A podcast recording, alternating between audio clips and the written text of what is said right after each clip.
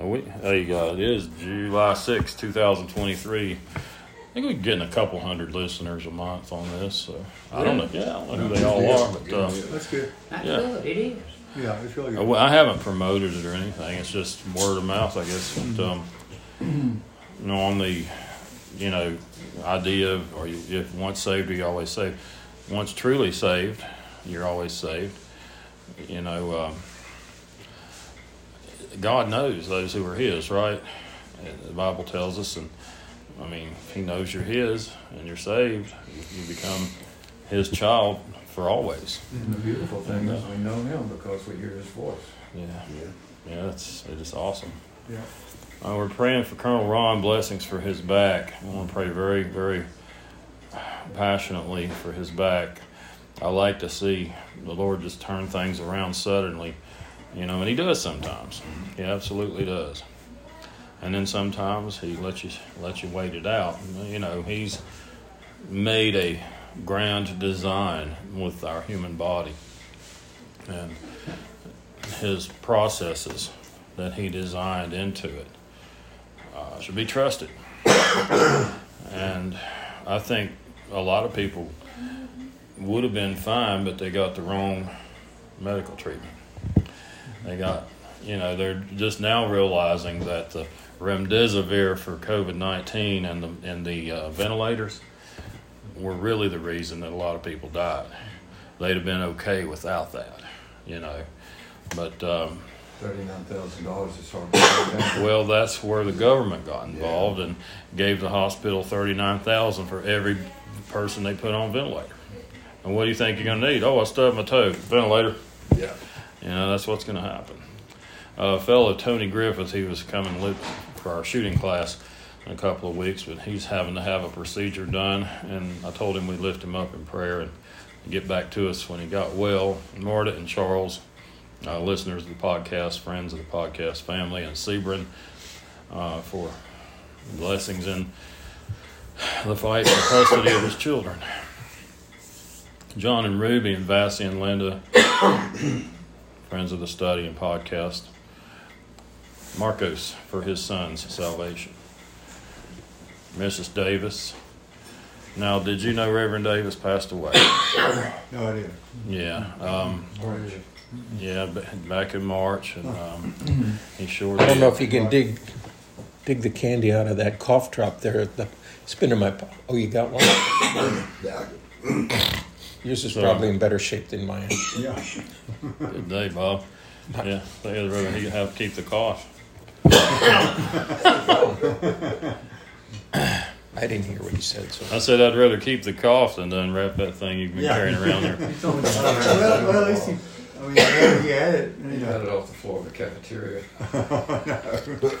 no respect. We're praying for our children and our grandchildren. Uh, I'll give you three points. Bob, pray, pray for his son Mike for peace regarding the loss of his sister Stephanie.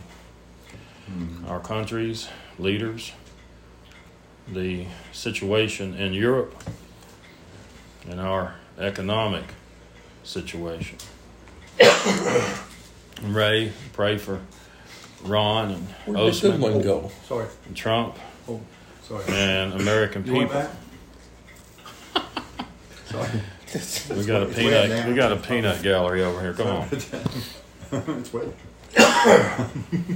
It's my good deed for the day. You blew it. Sorry. Um, Dorothy Wingo and um, Miss Bobby. Miss Bobby. Bob. Okay. And uh, J- is this Jason? Uh, Jessica. Jessica. Oh, you have Jessica. Yeah, I can read that. I, I think Meek. Who did you write? Uh, I didn't write it, but um, I'll just tell you. Johnny Go- Johnny Go- Johnny Goins. Uh, Yeah, I should Yeah. put Johnny. I can Rex while you're Uh. I got Rex on. he has cancer, and it's really bad. It's really he's had it come back three times. I've always loved it's Johnny not, Goins. It's not. It's not good. It's just not. Yeah, I they call hate that. hospice in about Danny, I put Jason Jarvis on there. Jason Jarvis. Okay. Junior. Junior. He's still able to drive, but They took him to Baptist today, Right. and they got his monitored these kidneys right now. He's been passing blood. Got bitten by a ticklet over a month ago. Hmm. behind his ear, and he's four years old. Oh. That's my Four boy. years old. Mm-hmm. That boy has taught me more about cows than I could read and learn about. He- He knows his stuff. Four years old. Well, may the Lord lift him up Yeah. and heal Oh, him. he's Bless him in the name of Jesus. Clear out whatever the trouble is. Um, Jessica, our family situation, our nation's leaders to come to Christ.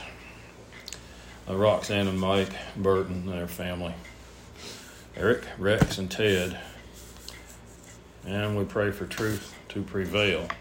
And certainly for John Goins. Let's join hands. And Lord, we thank you so much for this time. We thank you that we could come together in fellowship in your presence because two or more are gathered. You knew the prayer list before it even took shape. These concerns and perhaps other ones that you may have forgotten to write down, you know them. May your will be done in these situations. Teach us tonight, God, from your word and from fellowship. In Jesus' name, amen. Amen. Oh, you need a Bible? You got one? I think I'm going to do this one here. Good field. I usually don't read notes, study notes in Bibles. Uh, I mean, sometimes it's good stuff, but not not always. Can you excuse me? I'm just thinking about something in my truck that I got to get. I'll be right back. Well, since you're getting up, push that middle button on that air conditioner because it's already getting hot. in here. Oh, yeah. Don't getting hot. Yes, sir. We were freezing, in June we were freezing, but now we're, Yeah. yeah, burned up. You did find it. Yeah. Um, I don't want to start pushing everything. I ain't everything. gonna say it's crazy, just the way it is. Yeah. okay, you see the digital readout Yeah. right underneath it. Okay. Wasn't that not it? Maybe not. Maybe that button It to the says right of off that panel, to the right of the gray, go to the right one. Go up to the right about an inch. Right there. That said filter reset. okay, filters now reset. Mode. Jerry, you're a lot smarter than you look. Uh, I'll do it. I'll do it for you. Yeah. Right here where it says on off. Now let's Don't pick on me. I'm Polish, man. I know, that's why we're giving you slack. look at uh, John chapter 6. I just wanted to kick some ideas around. Um, John 6.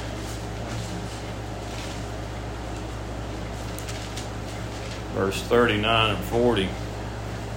I think that we can kind of piece together the process of salvation um, possibly. But now there are going to be verses that that Calvinists go to that, uh, and we're going to look at some of them, and they're going to say, "See right there, that means God only saves who He wants to. He only saves the elect, and He damns the damned." Um, let's look at verse uh, thirty-nine. 39 and 42 verses. He says, And this is the Father's will which hath sent me, that of all which he hath given me I should lose nothing, but should raise it up again at the last day. And this is the will of him that sent me, that every one which seeth the Son and believeth on him may have everlasting life, and I will raise him up at the last day. Okay, that's good. Look at verse 44. he says, No man. Well, let's pick up 43 maybe for context. Jesus therefore answered and said unto them, Murmur not among yourselves.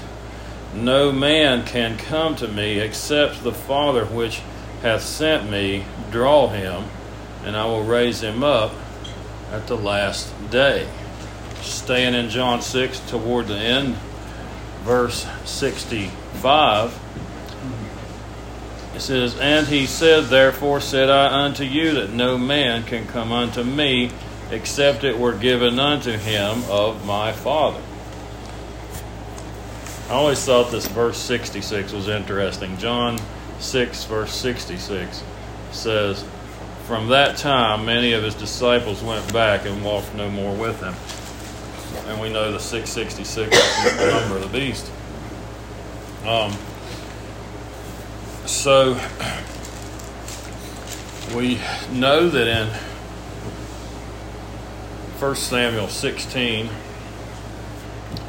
um, Samuel says, Don't look on the outward appearance, for God has rejected this man, the tall one, the Saul. He looks on the heart. God looks on the heart. So here's David. He's just a young boy, young teenager, I think. And he was God's choice. What was it about him that caused him to be God's choice?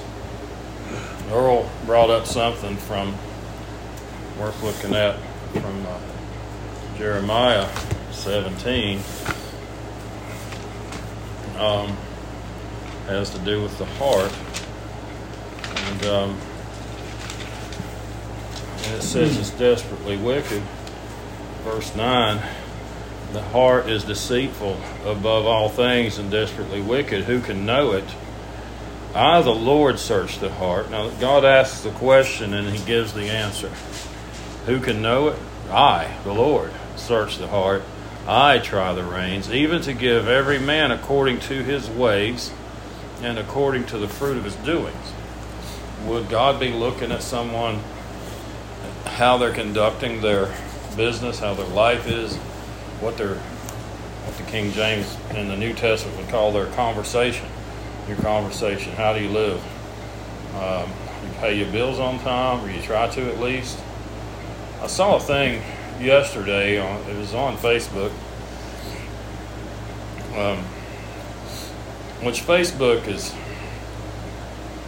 it's a double-edged sword. Good things can happen on there, and then bad things can happen on there. But um, somebody kind of had written a short piece on shopping carts, and they they had a picture of a parking lot of a grocery store, Walmart, something like that, and like there were seven shopping carts just scattered around the parking lot, left right where the person finished using. And he said, it doesn't cost you much of anything to return that cart. He said, but it's not illegal. It's not illegal to leave that thing right there. So when somebody's not being compelled by some rule of law to do the right thing, then they just don't do it. He said, You can tell what kind of a person someone is. You can learn a lot about them by what do they do with that shopping cart? Do they take and put it back? Or do they make poor John Park have to chase them all over the parking lot? And that's what he does. He, I hope he can join us tonight. But um, yeah, you're costing extra, causing extra work for someone. I think a lot too could be said. People throw down trash. They just don't want. Yes.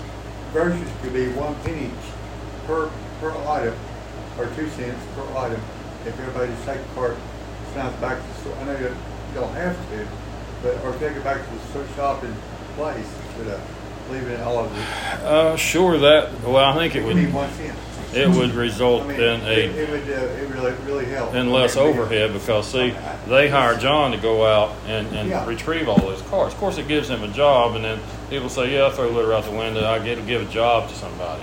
Go and pick them up." Occasionally, I'll just, I'll just go to Royal King, I mean, either Whitfield or, or Bluefield, and I'll just push, start pushing carts, and they'll say, what, why are you doing that for? I'm like, I'm just doing it to help out. That- Sure, that- why that's- not? That's special reason. Trying to help So, um, watching someone, you know, how they handle a shopping cart. Yeah, You can sit there, you know, and, and he said, you know, if no, there can be reasons somebody can't take it back. Right. You know, uh, but normally you can take it back, and you see, okay, this person took the cart back. That one over there left it right where where she was done with it, and so on. And you can see this. I hate to, Does- excuse me, I'm sorry. Okay. I hate to see where carts are banging up people's cars. Well, sure, and that happens. You leave that cart out there, and, and some, you know, a gust of wind blows I it mean, across. I've seen this happen. I mean, and it runs into somebody's car. See too. Yeah, I mean, because you left it where it wasn't supposed yeah, to. go ahead. Um, but does the Lord look at us and see what we do with what we have? Now, the Calvinist teaches that man is horridly evil and can't do a single thing right or can't do a single thing good. I don't really think that's true. I think that with His laws written on our hearts, we have a conscience. And there's a lot of people that are not Christians that exhibit a conscience about certain matters. And um, so, just throwing the idea out there for discussion. Your first encounter with the triune God would be perhaps His Holy Spirit. Stephen told in Acts chapter 7, you stiff necked and uncircumcised of heart, you always resist the Holy Spirit.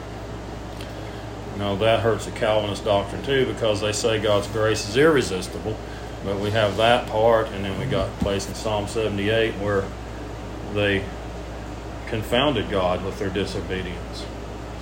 I asked a Calvinist on Twitter day before yesterday. I said, 2 Peter 3, verse 9 tells us that God is long suffering toward us, not willing that any should perish. I said, if we don't have free will, why is God suffering? Well, he'd have to be making himself suffer, wouldn't he? I said, you people make God out to be a schizophrenic and, and also a masochist.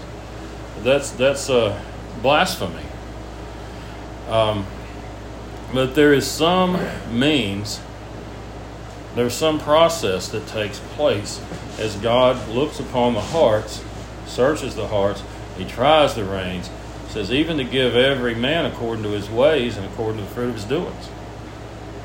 Well, maybe some of those ways were pleasing to God. Apparently, David was acting in a certain way to please God. Um, so, can we think that it's certainly possible, even before we're saved, to act on a consciousness that God has given us, uh, and in, and there and thereby cause God to say, "I'm going to draw him. I'm going to draw you to the cross." One other place in John chapter 12, verse 32.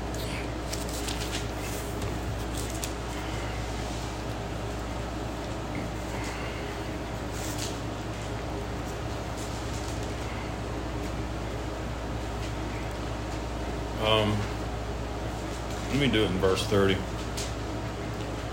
Jesus answered and said, This voice came not because of me, but for your sakes. Now is the judgment of this world. Now shall the prince of this world be cast out. And I, if I be lifted up from the earth, will draw all men unto me. I, I would like to uh, try to get some resolution of that. Jesus said, uh, he's talking about his crucifixion. Uh, yeah, I mean, the next verse, in fact, this he said, signifying what death he should die. Draw all men unto him. Now, I think that people have all known of Jesus Christ. Um, I mean, we're accountable for what we know, but globally, people know. And they have to decide who he is. Like he asked Peter, Who do you say I am? You're, you're, you're the living God. You're the Son of the living God. You're the Christ. Um, I saw a man today. Again, on it's on Twitter. Is that Twitter working again? Yeah, I never noticed it quit. Yours did. Of course, I don't go there a whole lot. But Twitter's been down for a week. I was using it today and yesterday. Yeah. Um, he was one of these Unitarians where there's no Trinity. He, claiming to be a Christian, said that Jesus was a man, and you don't book doctrine on the actions of a man. Now we're listening to a lost person, a, a person that's dead in their sin. Uh, he was also uh, an annihilist. He made that comment in his profile, meaning that hell is not really forever. Annihilism, you know, the Seventh Day Adventists teach that. Um, that's not a, a hill to, to die on, one way or the other. But to me, you know, Jesus said those worms weren't going to die. So I have to assume that neither will the people's souls who are there. The soul is not made of organic material. And I tell even our shooting school clients, I'll kind of segue into a little bit of Christian doctrine just to touch on it. Your soul will last forever. You will always be conscious throughout eternity. The soul cannot die. It would not be annihilated even by fire. It is still conscious. So that's um, that's something very sobering for people to think about if they're not following the God who made them. Um, How do you reconcile the fact that it speaks about the God of this age has blinded the minds of those who are perishing? How do they get out of that predicament?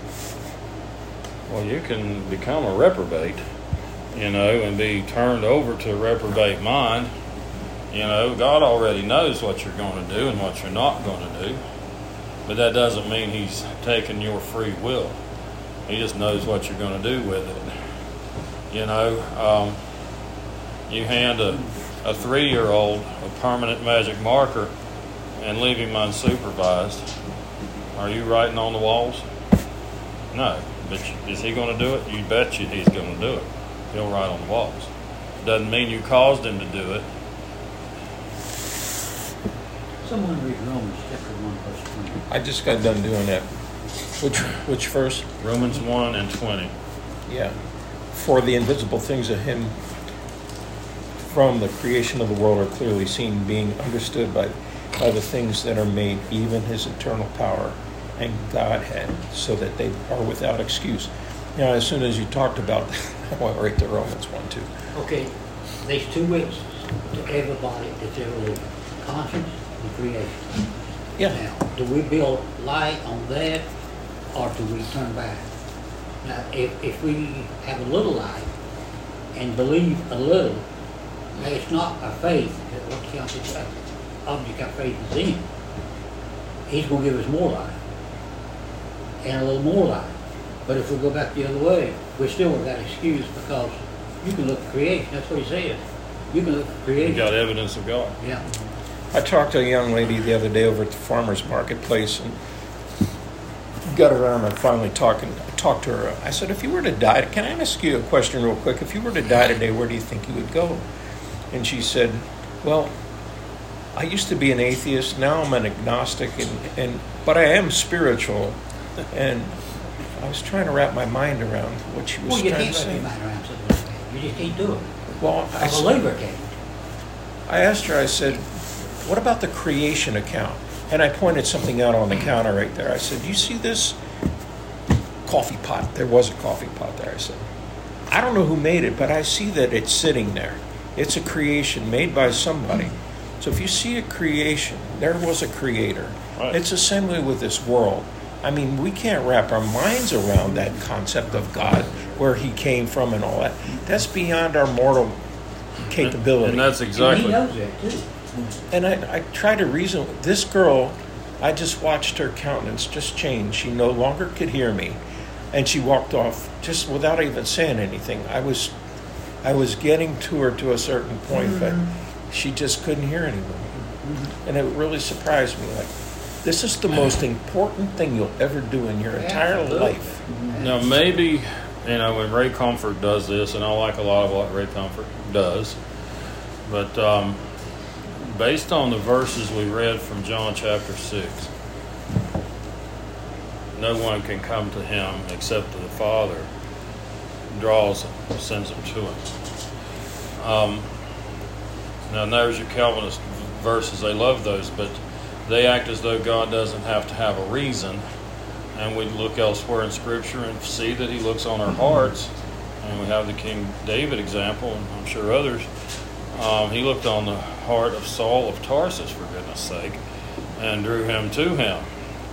Um, he was passionate. He thought he was doing the right thing. Um, so, if that works that way, if it need be that God must draw you to Christ, perhaps through His Holy Spirit, or perhaps He Himself, the Father, draws you to Christ the Son. Can you get anybody on the street preaching? Can you get them to true salvation? I think I think a lot of these things, and I'll even say it about the Billy Graham crusades. What he did was great. I'm sure that God drew a lot of people that He wanted to see saved into those auditoriums through the through the decades. But a lot who went down there probably did not truly make a, a, a, a profession of, saving faith. So, um, to, to, to me, I'm thinking if we could figure out the process, and if the process is described in His Word, in the words of Christ Himself, there's a process. God the Father has to draw you to Him according to what He said. So you can't start with Christ without God the Father drawing you to Him. He said, No one can come to Him except God the Father draws him. Why does God the Father draw him? We could speculate, but there must be something that even in their fallen, sinful state, some people will do that impresses the Lord. Like you returned that shopping cart. You stopped and helped that person. That it was pouring rain, and you you picked them up and you helped them. We have the example of the the, the Samaritan, the Good Samaritan, they call that. Um, and he did the right thing. The religious bunch cut a wide path around that man that was beaten. But this Samaritan, who was looked down upon, just like many Christians will look down upon unbelievers, well, you're a heathen. You know? And people look at some things that I do. Oh, you're a heathen. And what I tell people is, you know, the and then you've got uh, some folks that are just holier than thou. They're they're they're like uh, t- you know too immersed and scarily so in works, for instance. So uh, the re- you know the religious zealots call me a heathen, and a heathen call me a religious zealot. Some kind of them to get the log out of their own eye. yeah. Um, Check out this one right here in, in uh, John 1. John He came into his own, and his own received him not. Now he's talking about, he was a Jewish Jew, he came to the Jewish nation. They rejected him. But as many as received him, to him gave he power to become sons of God, even to them that believe on his name. Uh, which were not born of blood, that means you don't inherit this. Nor of the will of the flesh, that means you can't do anything to get yourself in, hmm but of the will of God. Well, there, that fits with what Jesus said in John Yeah. 6. God's will, I want that one. I want that one. I, I like how she helped her, her elderly parents when the rest of the siblings went away. I like that she stayed. And she is not a believer. But I would like to draw her to Christ. and see. And I think even then, people can still re- resist it. We see evidence in the Word of God that you can resist the uh, the Holy Spirit. They call it a day of visitation, right? I heard, I read that in here. Uh, but the gift of salvation has appeared to everybody. Everybody has an opportunity somewhere in their life to say yes. Titus it's two like- eleven, Rexella. Right? What? Titus two eleven, Rexella. Right, right, right. That's Jack Van Impe Joe. That dude. Did you ever watch him? I've seen him. He's very passionate. Um, you freezing, Ray? Yeah, I. You should have brought your summer coat. And we'll just kind of toggle between using it and not using it, so they doesn't get too. Maybe if we had a fan, even. But okay. Well, you know, speaking of this, you know, in the 50 years, almost 50 years in August, I've been a Christian. I was raised in a church. I've seen this thing over basically a lifetime. I can remember when people got saved in church, literally, really got saved in church. Then there was an era where you could go out and you, it was wide open. You could evangelize. You could you could knock on doors. You could, you know, uh, you could meet people in the street, which you still can't do that. So, but really, I think what you're getting at is the example you live, the humbleness you live before the world is what is that's what's biting now. What what may cause God to draw you to Christ? Yes. Yeah. I, I, I mean that, and I'm not saying, oh, I'm going to teach that as doctrine. I'm not saying that. I'm just uh, that's why I wanted to bring this up in front of some of you I all think that's right. to see what you thought about it. But uh, and if that is the way it is, is there anything we can even do to, uh, other than just share the gospel? If somebody's going to want to know where to go to, if the Lord starts drawing them, they got to kind of know. Okay, I got to go to the church. You know, I, I need to go talk to a minister. I need to go talk to you know an elder, uh, or or whatever. But um, You know, you look at this lost and dying world that we're in right now, and all these people out there doing all kinds of bizarre things to satisfy some void in their heart that can only be filled by God, you know. The tattoos that you see on people, I mean, there's hardly any flesh left on some of these people. They're totally darkened with all kinds of bizarre. Some people are out, uh, yeah, over the edge. I, I, you know, as far as if you get a tattoo, I don't think it's going to put you in hell. But the thing is, a lot of these folks, they, they put them on their faces even, and to me, that's just a demon redecorating the place. You know, he's gone in and he's got, oh, I want to look like this, and uh, and so forth. Um, but uh, demons can be cast out. But you know, if they don't fill that void with God's Holy Spirit, Jesus is going to bring seven more back with it. So, I was an atheist most of my life. A, com- a combative atheist. I don't. I'm not proud of that, you know. But uh, I tell you, the first time I read First Timothy, chapter one, and I was uh, I was in that NIV there. I think God, I mean, I, I don't mind tattoos. Some tattoos are nice as long as they get, don't get too many. But yet, I think God intended for you to have like a birthmark. I mean, I have one on my leg, and that's a natural tattoo. I don't think God intended for you to have a tattoo. I mean, Well, in the Old It goes back Testament, the- yeah, he said in the Old Testament not to do it. A lot of people come to Christ after having done a lot of things they shouldn't have done, and those things are permanent. Those tattoos. I of course, mean, of course, you can pay big money. School. You think I you mean, paid that tattoo nothing parlor a lot to put that on there? What Yeah, did you pay the, that's the doctor to get rid of it for? That don't make Well, no more, yeah. yeah. All right, First Timothy one, verse twelve, Paul says, "And I thank Christ Jesus our Lord, who hath enabled me, for that He counted me faithful, putting me into the ministry, who was before a blasphemer and a persecutor and injurious." The NIV says, "and a violent man." But I obtained mercy because I did it ignorantly in unbelief. We can do things ignorantly in unbelief. But at the same time, strangely, as Paul was Saul of Tarsus was doing all this, God saw something there. He said, "I need a, I need a, an apostle to the to the Gentiles. Uh, that guy looks like he rolled up against some of them, you know, picked him out."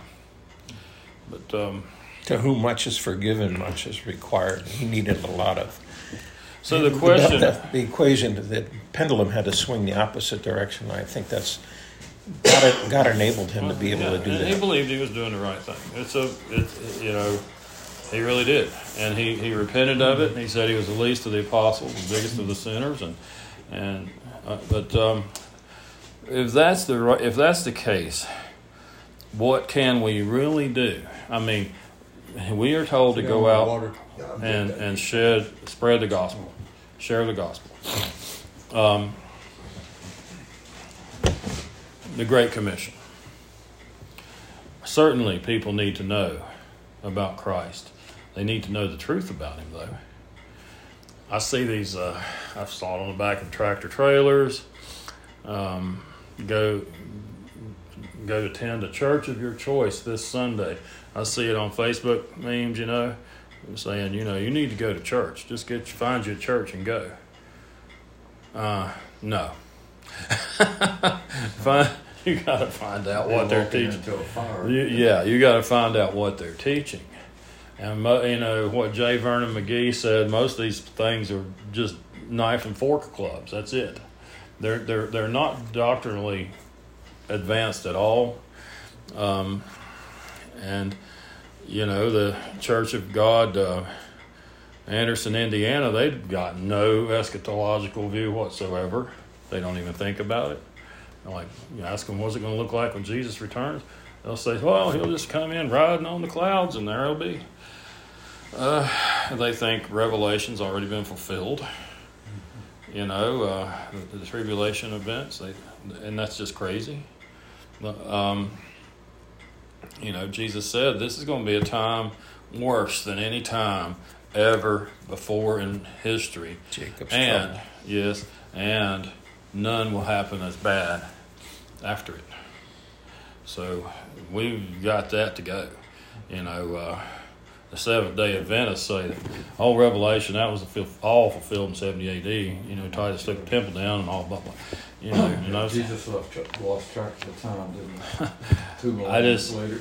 I, I said that what Titus did in, in, in Jerusalem wasn't pretty, but it, compared to World War II, that's fight at Girl Scout camp. You know, so yeah, I think we're seeing the times through the weather. Uh, June was a, it was a, generally it's warm in June, but it, the weather. you know, we've had some interesting- changing. And God's, God's in control. God's in control. well he was, but Yeah. then they started spreading them chemtrails and firing off them HAARPs and everything, and then God Yeah. thought, Yeah. doggone it, messed up my weather. Mhm, Yeah. Yeah, now they set fire in Canada. yeah. Well, they did. Well, well, And was that- fire in Canada. I mean, that's, That's true. not, yeah, all that smoke where y'all Yeah, get, you got all that smoke on your farm, right? Yeah. Yes, You sir. go outside and it's like a fog. for three Yeah, yeah. It's just a, it's just a like a like a fog haze, and you could I, at certain times in the morning I could I could smell it. Oh, you One day You could. couldn't even see that mountain. Yeah, Yeah. I, I could smell it. true. Looked out the window. I thought I was in Louisiana Yeah. because I lived there a while. There's no mountains. My All right. uncle lives in Richmond. He, he, he could he could he couldn't go outside. Of course, he's seventy six pretty- years old. He said he couldn't go outside because he had a collapsed lung, and he couldn't breathe. Yeah, He that. couldn't breathe. Okay, so that was my part. I want to let Earl take over, but, uh, but I just you know just to synopsize, thinking of those things that Christ said in John six, how should that affect our outreach to the unbeliever? I don't believe we can drag somebody to the foot of the cross that God has not drawn to Christ. I, I don't know. I want us to all maybe think about that. What You what throw the seed out there and see what kind of soil. That's what you gotta do, plant a seed. Yeah. We're not, we're not promised to reap the harvest. Harvest. Look at the track record that Christ had when he was here. He didn't win anybody, a lot of people over to him. You know, but the ones that did, like the apostles, they died for their faith. I mean, they truly believed. Mm-hmm. And I think about the folks in the Colosseum that I visited that died thousands of years ago. It's like, how could they have done that? What an amazing amount of faith they had. Oh, yeah. Well, we mentioned eschatology and the events and the timing of the rapture with regard to the tribulation period, and you have some teaching on that, Earl, and I'm ready to listen. Okay, what we're gonna do is talk, approved by the Bible, that a post-trib rapture is impossible.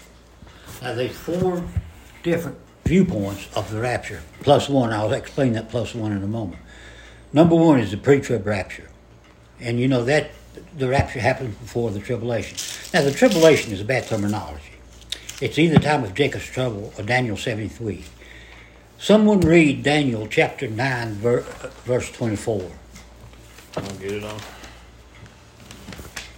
Now, if you understand the 70 weeks of Daniel, it clears up all this viewpoint.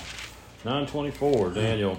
70 weeks are determined upon thy people and upon thy holy city. Okay, 490 years are determined on who? Upon thy people. The and Jews. Holy city. And the holy city of Jerusalem. Now, verse 25 fulfills the first 483 of those 490 years. There's one year left, or one week left. Now, Jews don't go by week of days. They got a week of weeks, week of months, week of years. Okay. Sabbatical year. And there's one week left, a week of seven years. That's the time of Jacob's trouble. Okay? The gap of time is in there at verse 26, and that's where we're at right now. So a pre trib rapture says that we've got to be taken out before that final 70th week happens. And that's easy to prove, I think, all the way through the Bible. There's a mid trib rapture, it happen- it happens right in the middle of the tribulation. You can disprove that. There's a pre wrath rapture, is after when right before the bowl judgment start. That's the wrath. We're taken out then, and that's not good. But a lot of people, including his brother, and I, I think a lot of Joe and Stu, but they're confused. I'm sorry. Uh, why can't a pre a post trib rapture? And I believe you, says that you will be raptured after the tribulation, right? Now, there's a group of people, including Calvinism, believes there is no rapture, and that somewhere far out in the distant future, everybody's going to be raised up at the same time, and God separates the good and the bad, and eternity. That's not biblical either. But let's talk about uh, a post-trib rapture. Now, let's talk about what the rapture is, and we, we'll go to First Corinthians, uh, First Thessalonians chapter four, verse seventeen. The Lord Himself will descend from heaven, which is shout the trump of God, and the voice of the archangel. Right? The dead in Christ. Now, how do you get in Christ? We just talked about it. Being born again. The Old Testament saints cannot be in Christ. The Holy Spirit did not had not come to that point in time to be baptized into the body of Christ. They're going to be resurrected. Now, there's a difference with resurrection directly and the rapture. Not not a lot, but you've got to be dead to be resurrected. To be alive when the rapture happens, you've got to be translated into your glorified body. Now, what did Jesus say to the Sadducees when they were trying to disprove him? That when they said they was this woman had seven husbands, right? Which one of these husbands will be hers when we get to heaven? Jesus said, "We are like the angels of heaven. We cannot marry or be given in marriage." In other words, what he was saying, when you get your glorified body, you can't reproduce. Mm-hmm. Okay, you with me? Yes. Okay, you cannot reproduce. Now, at the rapture, regardless of where it's at, let's just put it out there in mid-air for just a moment. Once you're resurrected, you get your glorified body. Only one person right now in the world has got a glorified body, Jesus Christ. Amen. Now, once you're resurrected, you get your glorified body and you can't reproduce. Now, put the rapture at the end of the tribulation. Now, it doesn't go there, but let's just put it there. Go to uh, Matthew 25. Now, this is the sheep and goat judgment. Mm, yeah. Verses 31 and 32. Explain those two words, harpazo and rapturus, to the people out there that say there is no such thing as the word rapture. Well, what they, and I've had this told me many times, the word rapture is not in the Bible. It is not. The word rapture. The word Bible is not in the Bible. The word Trinity is not in the Bible. concept is there. The concept is there. Now, the only reason it's not in the Bible is because we got an English Bible. If you had a Latin Bible, raptura would be in there. And that comes from the Greek word harpazo. And it's got several des- definitions. Snatched out is the most profound one, taken out and caught up. So when the English translated it into English, they used a definition other than the word itself. So that's the difference in rapture, rapture, and harpazo. Now, put the rapture. Now, listen, what we're talking about is putting the rapture at the end of the tribulation. Now, someone read verse 31 and 32. When the Son of Man shall come in his glory, this is Matthew 25. Now, now, what t- time period is this talking about? Well, that's going to be The second coming, right? Yeah, and, and I'm in uh, this Scofield Bible, Okay. and he has a caption above this passage. It says, "Judgment of individual Gentiles at Christ's return to earth." Well, I think he's right. But now, let's don't take it in context. Just take it that the rapture happens here. That's what people has to, the post-trib rapture people believe hmm. that it happens right there. Now, put the rapture there, regardless of how silly it sounds. It doesn't fit. It doesn't. But now, let me ask you this question: What happens at the rapture? You're glorified.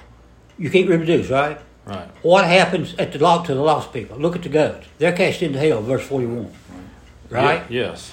Okay, at that point in time, if that's the rapture, go to Revelation chapter 20, verse uh, 11, I believe, 11 and 12. Where do those people come from?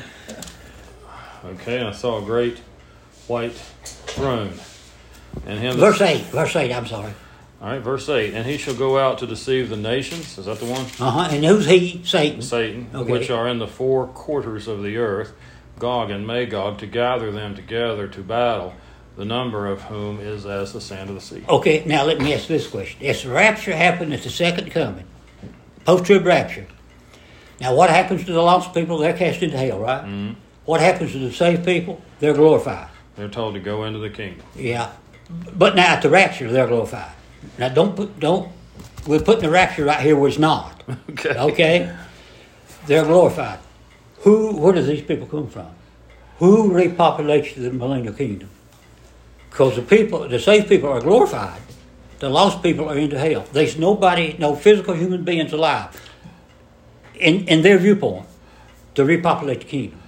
I would say that the sheep that were told, you know, you were good to my people. Well, the sheep in context are the ones that were repopulate. But now I'm putting the rapture here. I got you. I'm putting the rapture here. Like the post trib rapture, you know, believe. If you do put it there, you can't have people in them. You, if you do put it here, and if it does happen there, you There's can't no have people people. that are entering into the millennial and That's repopulating. perfect. That is perfect. Yeah. I mean, I had never considered that, but that really puts Yeah. some handles on it. Mm-hmm. I like something, you know, they're talking about the wedding supper of the Lamb, and, you know, when we're called up into the clouds, and, and, and, and Chuck Missler said, so what, we just make a giant U turn and come straight back? Well- he, he said that makes the wedding supper of the Lamb like a box lunch. Well, see, that's what they believe. At, at the rapture, if it's at the second coming, you're up and down. yeah. I mean, you get your glorified body, and you're up. You don't have time to do anything else. And they know wedding supper ain't time to eat. Got to eat on the run. Yeah, and remember when remember the the when in the Jewish wedding when you married, you had a year off. Uh-huh, a year meaning a, a period of time. So Christ is in heaven. The church is in heaven. He's taking that time off with his bride. Right. That's Deuteronomy 24 and 5, and he wouldn't violate his own law. Right. So he's going to take a year to entertain his bride, while I guess Satan sets up all his chess pieces down Yeah, there. exactly. Now, you know, according to Daniel, verses uh, 13 and 14, I believe, or 12 and 13, believe that there's 75 days between the second coming and the setting up of the millennial.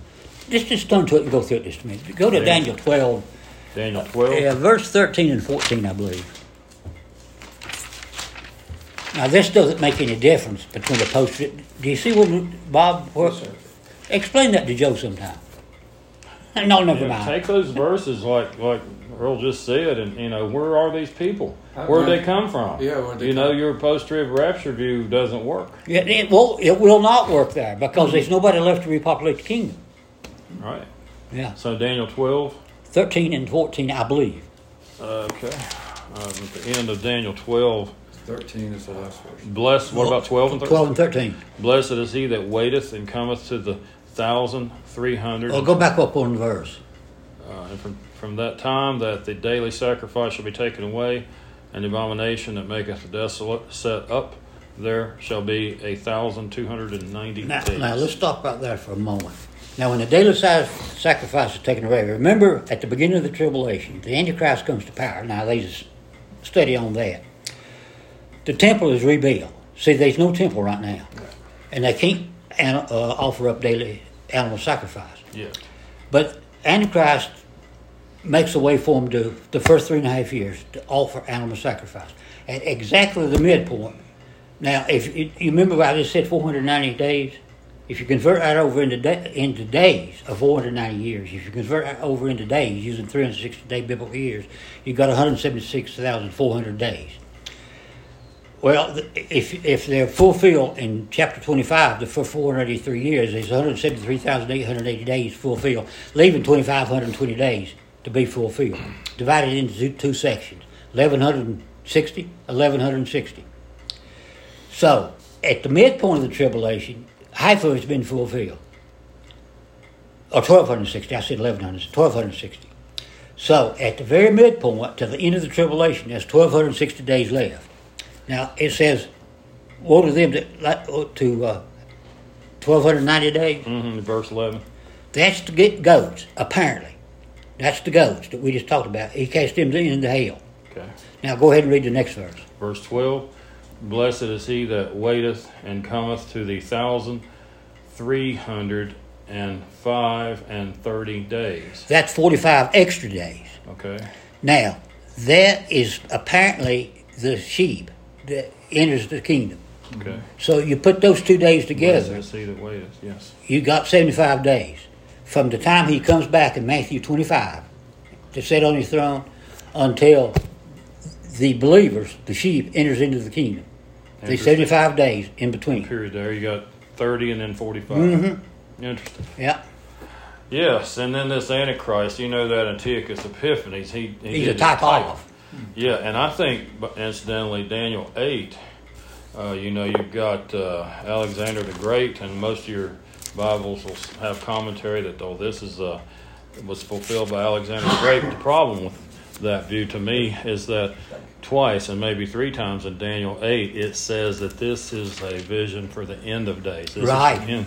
I think this could be our nation. And I saw this years ago. I said, well, America's not in the Bible. Maybe it is. This speaks of a Western Gentile power. It says a Greek. Greek just means Gentile. The Hebrew was Yevan. Mm-hmm, mm-hmm, mm-hmm. And it says he crosses the face of the earth without touching the ground. Now, that's, that's us, to me. And he breaks the horn of the Medes off, which I believe was Iraq. And then he's going to break the horn of the Persians off, which obviously is Iran. And then he waxes great for a while, but then his own horn is broken off, and he breaks into four.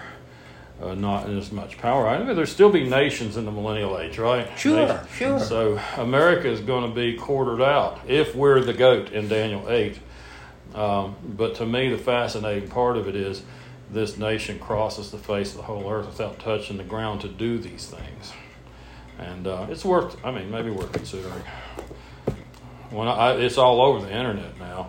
When I first saw that, I found another guy. When I come up with something, I want to see if I came up with it first, and and and I didn't on that because somebody else had a website about it, but I couldn't find any others. Now it's everywhere. Oh, here's America. You know, could be, could be.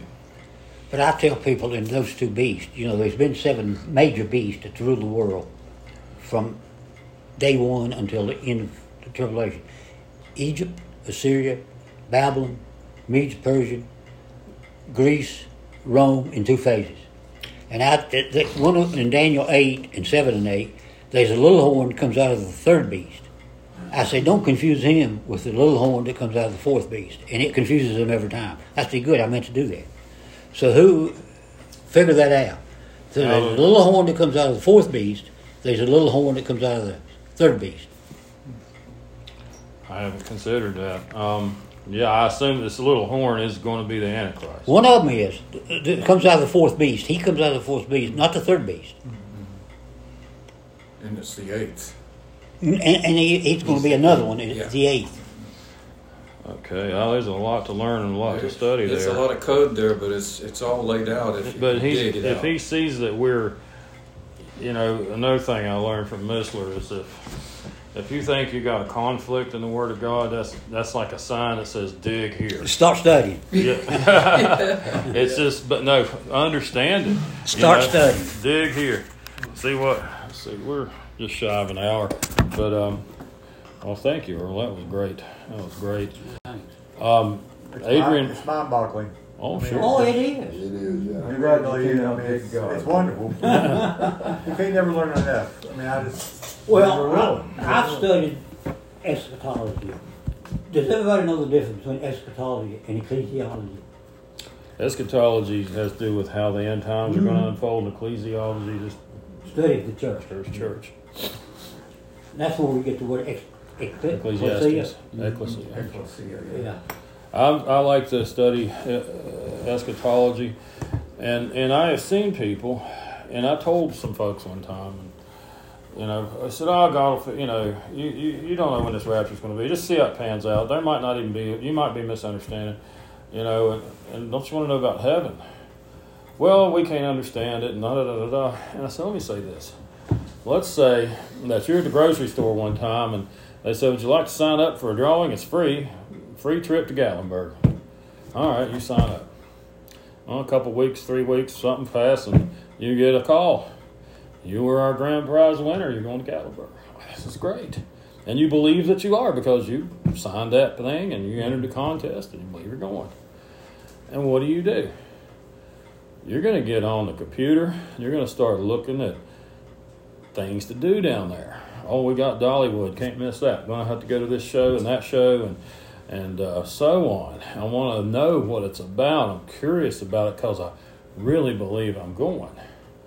If you really believe you're going to heaven, what shouldn't you be curious about? Absolutely. And what it's going to be like, hmm. you know. And yeah, we'll get there. And there'll be some things that we had wrong. You know, I, I call it the big TV syndrome. When I was a little kid, mom was going to take us to a movie in Bluefield, and she said it's a big TV. It's a big TV. Okay, so we had an Admiral TV, and I just imagined this huge walnut case TV, and the legs were so long I couldn't reach the bottom of it. Yeah. And I wondered how are they going to dial the channels. The knob is going to be six foot in diameter, and it's got a massive set of rabbit ears on top. That's how I imagined it. Well, I, I was wrong. Um, so I, I mean, and I think we can get wrong ideas if we don't look closely enough and study closely enough. Um, Adrian Rogers was talking about pre-trib, and he said, you know, twice Christ said it's going to be like it was in the days of Sodom and Gomorrah. It was in the days of Noah. People are buying and selling and marrying and giving in marriage and building and. Um, he said, in other words, it's, it's going to happen. This coming, this particular coming of Christ for His bride, is going to happen when everybody else is just going about business as usual. But look at the end of the tribulation. Hmm. You're gasping for your You- next breath. Don't do that. You're not going to be doing any of that. You're not going to be doing any of that. Dodging stones. Even mid, Yeah. even mid trib, you're not going to be doing it. I don't. No, I don't think so either. No. So I mean, and plus, the feast of Leviticus 23 tabernacles, in my view, describes that period of time that we're with the Lord in heaven seven years, seven full years. If it's mid trib, that's we don't give it three and a half. You know, um, I think that those feasts were all about Christ and the church, all seven of them. You know, and it's yes, I'm sure it's nice to be a Jew, but it's pretty nice to be a saved believer grafted in when Jesus had it in mind the entire time. Missler did a teaching one time out of Numbers chapter 2, and you read those different tribes. This one goes this way. Out of the camp. yes. And it makes a Christian thought that cross. the other night. Yeah. It makes a Christian cross. And I could I can just imagine. I said, okay, it's a Christian cross. And at night they'd have their torches out lit. Mm-hmm. And from where? From the sky from which he will return from, East. Eastern sky, looking down from the eastern if you sky. Balaam up on that mountain and look There's at that, that you see a cross. Now, if you study these four tribes, they now they had to camp exactly southeast. Like he was told. You you couldn't go southeast or southwest. You had to camp at least straight down. And these the emblems of, of the uh, tribes was an ox, a man, a eagle, and uh, a lion. What are the four gospels a symbol of? Same thing. Interesting. Well, I didn't know that part. That, that thing about Balaam too, you know, when he first when he start, first started to prophesy uh, falsely to the what's his name uh, that had him up there, Balaam, Balaam, uh, Baal, uh, Ba- uh, whatever the guy. what king was. Yeah. Yeah, I know. Well, at first they said he said, well, you know, maybe I can't see the whole tribe. We'll go up higher. hmm And when he got up higher, he could see that cross. And Well- you do the same thing with the tabernacle. You got two pieces of furniture on the outside, the brazen altar and uh, and uh, uh, the laver. Mhm. Then you go inside. You got the showbread, the uh, menorah, candlestick, Yes. and you got the altar of incense. You go right. You got a cross. Interesting. Just like the blood on the doors of the Exactly. That's what it represents. That symbolism throughout is amazing. Um, that uh, creation too. I mean, he does. I mean, look what he does with a monarch butterfly. This is a worm, Yeah. and it's not a very attractive. It's something you don't want to pick up. And in order to become what it will become, the scientists say it literally dies.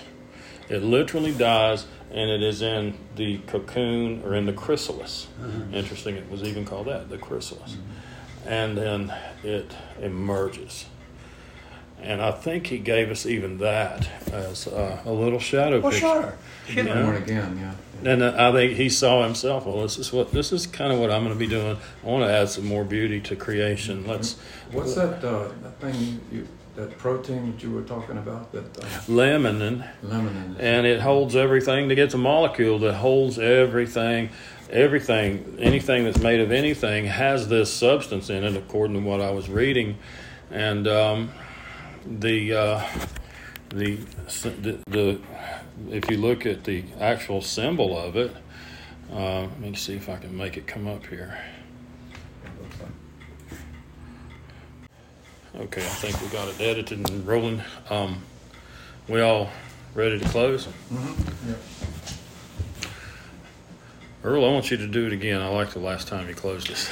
Dear Father, we come to you. We thank you so much for loving us and dying for us. Thank you for building a mansion for us in heaven, dear Lord. Yes, One day you're going to come and receive us unto Yes, yourself.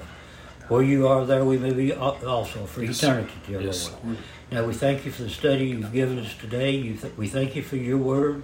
We just thank you for loving us and dying for us. Yes. Again, we ask you to go with us through the evening, Yes. protect us, and we just pray that we glorify you and be ple- and be pleasing to you. Yes. That we'd be the witness that you would uh, have us to be. That we would be pleasing to you in everything we say and do. In the holy and precious name we pray. Amen. Amen. Amen. Thank you. Thank you.